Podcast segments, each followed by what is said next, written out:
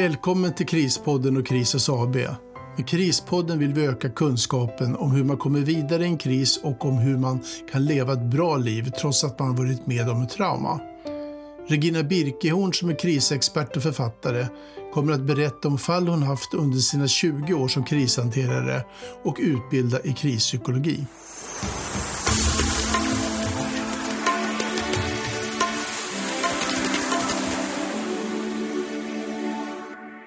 Nu ska jag berätta för er om de där tre sista nycklarna i nyckelskåpet. Kroppen är en sådan nyckel, en strategi som egentligen är den första vi lär oss och framförallt vi lär barnet att använda. Och det gör barnet genom att varje gång det lilla barnet låter så stoppar vi något i munnen på dem. Det här, att stoppa i munnen, ska förhoppningsvis då inte bli den enda nyckeln som barnet lär sig. Men ibland är den här nyckeln så stark så att tröstäta, det har ni säkert hört talas om. Vilket gör att den blir en ganska vanlig nyckel för många att hantera sin oro, smärta och ångest eller den där ohanterbara känslan av att man inte förstår varför man mår som man mår. En del visar med hela sin kropp hur de mår. Allt ifrån att inte äta alls till att äta allt eller att skära sig. Oftast när ungdomar använder den här nyckeln så ser man bara problemet den medför i frågan om den låga vikten, för mycket vikt eller att någon blodar ner kläderna eller upptar akutvården med att då inte då vara dödligt skadad. När en ungdom skär sig på det här sättet så ser vi oftast aldrig grundorsaken till problematiken utan bara de där ytliga såren på armen. När stresshormonerna slår igång och den psykiska smärtan är den största blir den här nyckeln en strategi för att dämpa ångesten. För när man skär sig, då frigörs endorfin, som är kroppens eget sätt att ge smärtlindring på den där fysiska smärtan som uppstår. Det gör också att den där inre, psykiska smärtan, i alla fall för stunden, den blir lite mindre. Det vanligaste är ju då att ångesten, den kommer ju tillbaka i alla fall. Men det här blir ett sätt att hantera den på. Oftast får ungdomar inte frågan vad ångesten beror på utan den kopplas till att man skär sig. En del människor använder verkligen sin kropp för att få som de vill. Ofta då på kanske ett sexuellt sätt. Kombinerar man den här nyckeln med gränslöshet så finns här människor som verkligen då lägger ut sig, ut sig själva för att få precis det de vill. En annan nyckel är att bli fysiskt. Så fort det är något som stressar dem eller gör att de inte mår bra, då är den där nyckeln fysisk. Det är det som gör att de hela tiden håller igång. Och det här kan ibland då bli problem om varje gång man närmar sig en konflikt eller kris och känner obehag så går man därifrån och helt enkelt hugger ved eller städar eller tränar istället. Kroppens stresspåslag skriker ju att hjärnan ska spring, fly, försvara dig. Och det kan man ju göra genom att bli fysisk.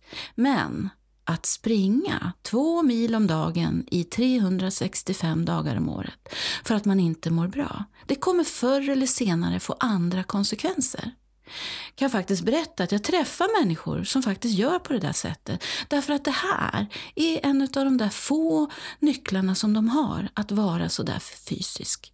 Jag kommer ibland hem till familjer där vedförrådet skulle kunna hålla flera familjer varma i säkert 20 år framåt. Så då förstår ni att den där pappan, det är nämligen han som varje gång det händer något och då han tycker att det här är obehagligt, då går han ut i vedbon och så hugger han ved. En del de städar. Helt kliniskt städar de huset flera gånger i veckan. Vilket är också sådär, det är ju trevligt med att ha det städat. Men det kan ju bli besvärligt och få konsekvenser för ett barn att växa upp om det hela tiden ska vara kliniskt rent. Den sista nyckeln i det här nyckelskåpet, den är den psykiska. I det här begreppet så ingår då depression, ångest, fobier, apati. Men framför allt här ligger också nyckeln som handlar om självmord.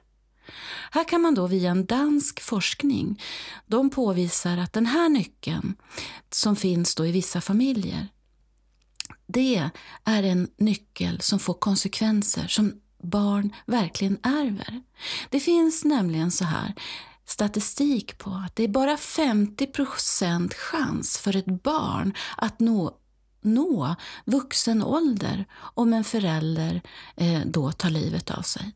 Och då ska man veta att när man pratar om vuxen ålder och pratar om hjärnan, då är man uppe ungefär i 25-27 års åldern. Så en familj med fyra barn kommer då endast två att överleva och klara sig i, i det vuxna livet och i samhället. Två av dem kommer då ta livet av sig innan de når den där åldern. För barn, de gör vad vi föräldrar gör när livets kriser, konflikter, stress och sorg, smärta, ångest och oro fyller vår vardag. Idag, i vårt moderna samhälle, så är tragedin stor, för det tar nämligen ett barn i åldern 9 till 25 år, ett barn varje dag tar livet av sig. Det innebär ju faktiskt att det dör fler unga i självmord än i cancer eller i trafikolyckor. Ju färre nycklar, desto större sårbarhet för psykisk ohälsa får vi i framtiden. Att ha en nyckel som senare kan bytas ut till en annan gör att krisprocessen blir smidigare att hantera. Men om man verkligen har få, till exempel då, alkohol, som ni kommer ihåg, är ju en sån nyckel. Om man har den i chockfasen och strax därefter så hamnar man i reaktionsfasen. Om man då fortsätter med att dricka alkohol, då kommer den där nyckeln göra att jag fastnar i krisprocessen. Precis lika mycket som om jag i den värsta chocken bestämmer mig för att jag går ut och hugger ved och så fortsätter jag i reaktionsfasen att hugga ved, då kommer jag inte komma vidare i den där krisprocessen. För att hugga ved eller att dricka alkohol eller att då klippa till någon. Det här får konsekvenser. Det i sin tur, det gör ju också att hjärnan får svårt att mentalisera. Den använder ju faktiskt inte, hjärnans fulla kapacitet används ju inte. Man kan ju alltid byta ut olika nycklar, som alkohol, kan man ju byta ut med tystnad. Men det kommer att få ungefär samma resultat, förutom biverkningarna av alkoholen förstås. Men för att komma vidare i krisprocessen behöver en individ ha förmågan att byta strategier beroende på var i krisprocessen man befinner sig. Så oavsett vilken nyckel man har eller använder, finns det sen ingen att byta till, då blir det ett problem. Desto mer egen kunskap man har, ju lättare är det också att tillåta sig, också att ge sig tid att få vara i krisprocessen. Kriser, sorger, jobbiga, smärtsamma känslor, det finns inget vaccin emot det, heller inga genvägar. Allt ska hjärnan processa, men man kan medvetet faktiskt stötta den här processen genom att skaffa sig mer kunskap. Men du kommer aldrig kunna undvika att hamna i kris. Det är som jag brukar säga, det är 100% säkert att någon gång i livet kommer du att hamna i kris. Och det är vad jag brukar säga till alla. Utbilda dig, ge dig själv verktyg för hur och vad du kan göra så att du inte upprepar ett mönster av dåliga nycklar för att du inte vet bättre. Har du funderingar och frågor kring dina nycklar eller strategier, då kan du alltid boka ett utbildningssamtal. Vill du så kan du ta med dig hela familjen, det går också bra.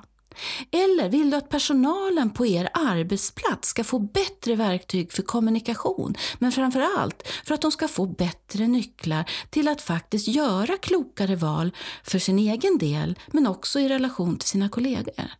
De där höga sjuktalen och psykisk ohälsa, det går nämligen inte över av sig själv. Jag brukar säga, ge människor möjligheten till att förstå vilken kraft de har och i med det så kommer man också att komma tillbaka till sig själv.